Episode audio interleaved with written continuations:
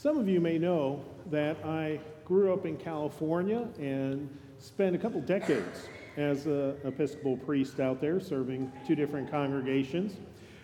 And therefore, I have driving in my blood. That born in California, raised in California, you just kind of get used to getting in the car with, as a child with other people driving and heading off for Timbuktu to have the perfect lunch.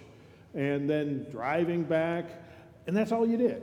Might be a half hour, an hour each way to get the absolute supreme something or other.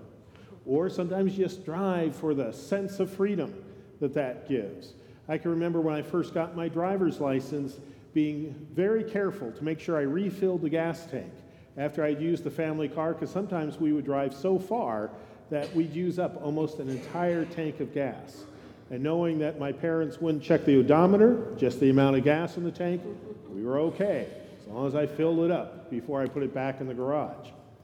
Now, one of the things that I had to deal with as an adult, as a parish priest, was dealing with Los Angeles traffic. The two congregations were both in the orbit of Los Angeles. And if you haven't experienced Los Angeles traffic, I'll give you just a couple figures. One is that just within the county of Los Angeles, and there are basically three counties that make up the Los Angeles orbit, just within that one county, there's 650 miles of freeways and, and growing. And every weekday, every commuting day, between 7 a.m. and 8 a.m., just that one hour, there are around two and a half million people on those freeways. Roughly twice the population of the Indianapolis area that many people on those freeways, and there's not enough room. They squish together and slow down, and for no good reason come to a stop beyond the reason that there's just too many people on the freeways. So, one of the things that I learned to do was always leave early. And the other thing I learned to do was always check the traffic. Now, this was before the era of smartphones. So, checking traffic meant two things. One, either going on the internet on a desktop computer and seeing what the traffic map was, or turning on the AM radio in the car and listening to the traffic reports on KFI 640, where every six minutes they would give a full report of all the accidents and slowdowns and construction in the Los Angeles area. That took so long that usually there was only a couple minutes between traffic reports. So, using that knowledge, I could work my way around the very worst of the traffic, but often I would just have to make peace that I was going to sit for a while, sometimes for a very long while. Now, whenever I do that, have to sit for a long while, particularly if it's kind of a frustrating type of waiting, I often create little games for myself to keep myself occupied, to, to keep my spirits up.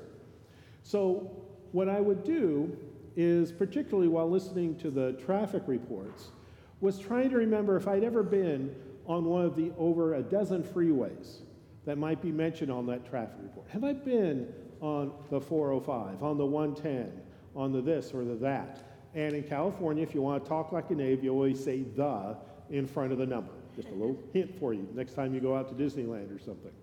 So I'd be sitting there thinking, have I been on that part of the 405?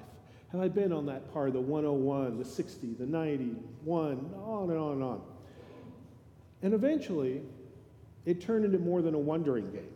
Eventually, turned into a mental checklist of how many different miles of those, I didn't know at the time, 652 miles of Los Angeles freeway had I actually been on. And so as the years passed, I kind of started to look forward to checking off fresh miles without leaving home very, not going very far from home, could still get there and back in a day, depending on the traffic. Have I been on that part of the freeway? Have I been on this part of the freeway? Is this new mileage? Yes, it is. So I started to check off, okay, I've done that, I've done this, I've done the other thing. And eventually, and it took 20 years, I was able to say I had traveled every piece of the Los Angeles freeway system. Sometimes only once, but many times, in order to avoid an accident or slow down, I'd gone multiple times on every piece of road. And it was a weird accomplishment, and probably now there are all sorts of different websites devoted to such activities, but at the time, there was no way, there was no Facebook or anything. There wasn't any way to proclaim my victory. so you and the 8 o'clockers are the first ones to hear this that that is my accomplishment, not nearly as good as graduating from high school like we'll recognize today, but still, it was something. Now, one of the things that I did though was I had this rule about my little game. I couldn't travel on a freeway simply to check it off the box. It had to be part of another journey. It had to be part of going to a meeting for work or an activity for family or running an errand to get the part for the washing machine. I remember that checked off some miles when I was fixing my washer. It had to be a legitimate purpose, not just for the sake of covering the mileage.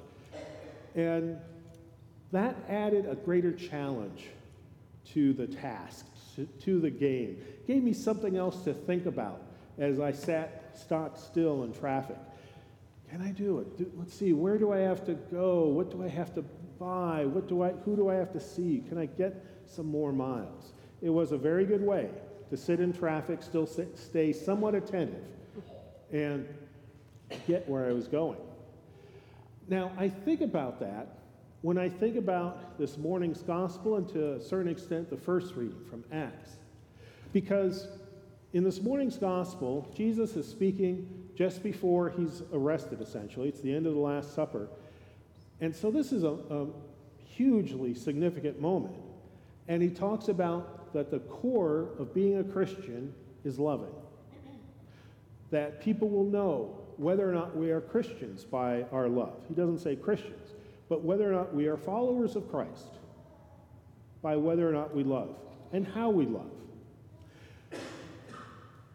And almost from the moment Jesus spoke those words, Christians have started to play the freeway game with it.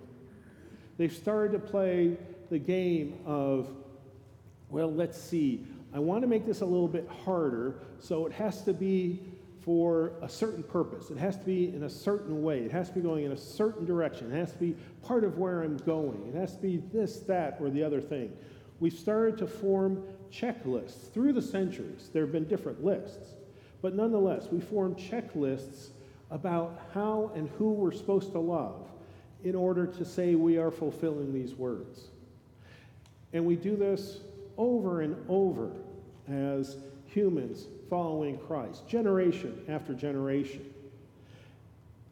And yet, if we read the scriptures, like in the book of Acts this morning, we hear so many times that if we form a checklist, God wants us to rip it up.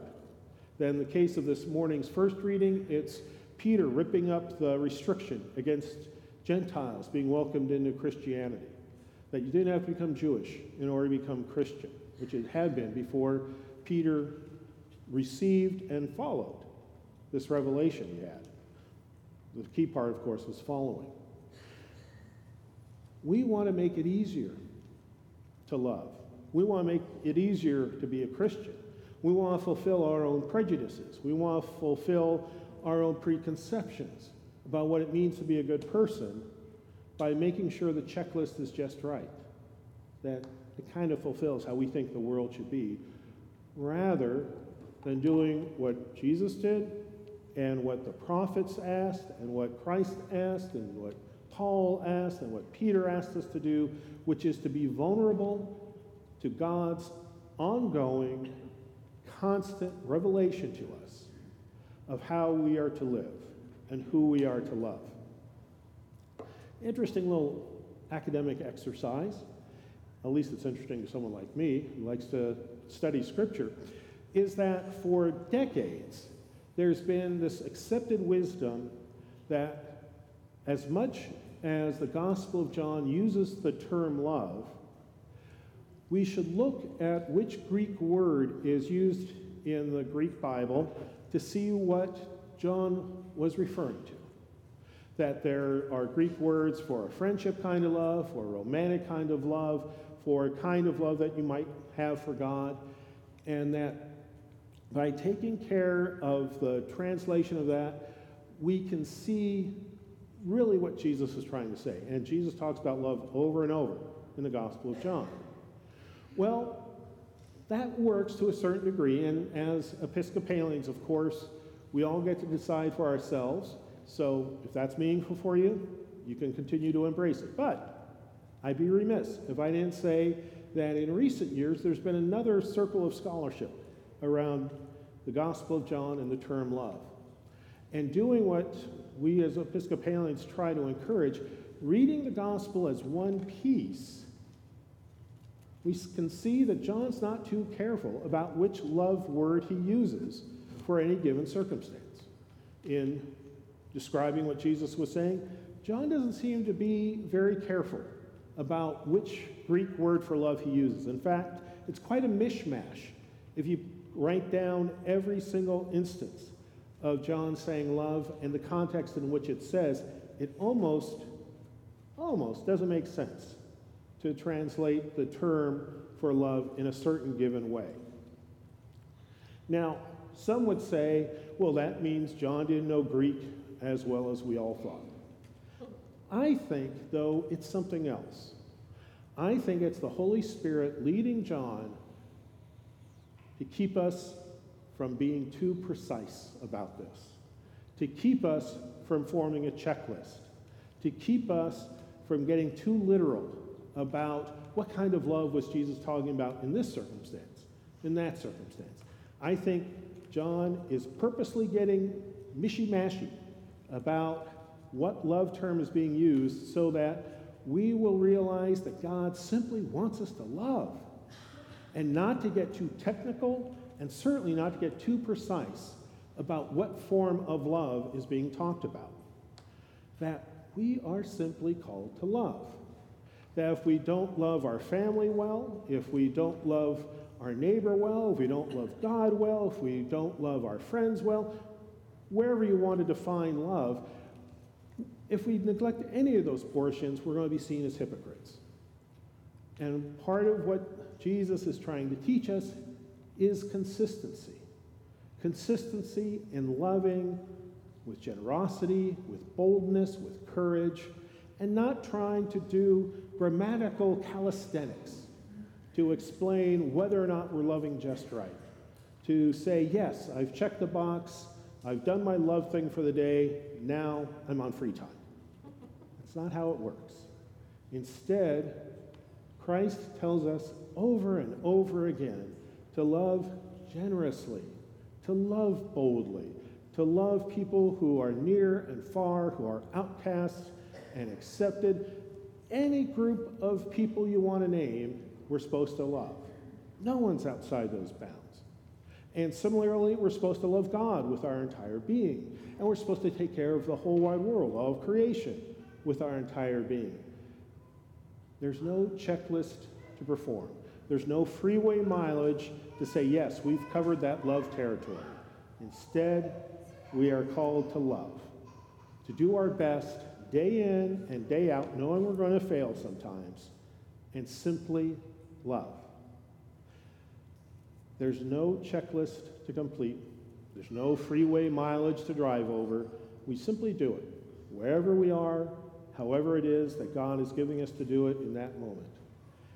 And then people will know we are Christians by our love. People will be even inspired by how we love. People will see that God really is real and that there's something to this way in which Christians are called to live, to love, to love, to love, regardless of how you translate it. It's simply loving over and over again so that the world may be a better place, so that people may know that Christ's presence makes a difference, so that we can live lives of deeper meaning and happiness. In the name of the Father, and of the Son, and of the Holy Spirit. Amen.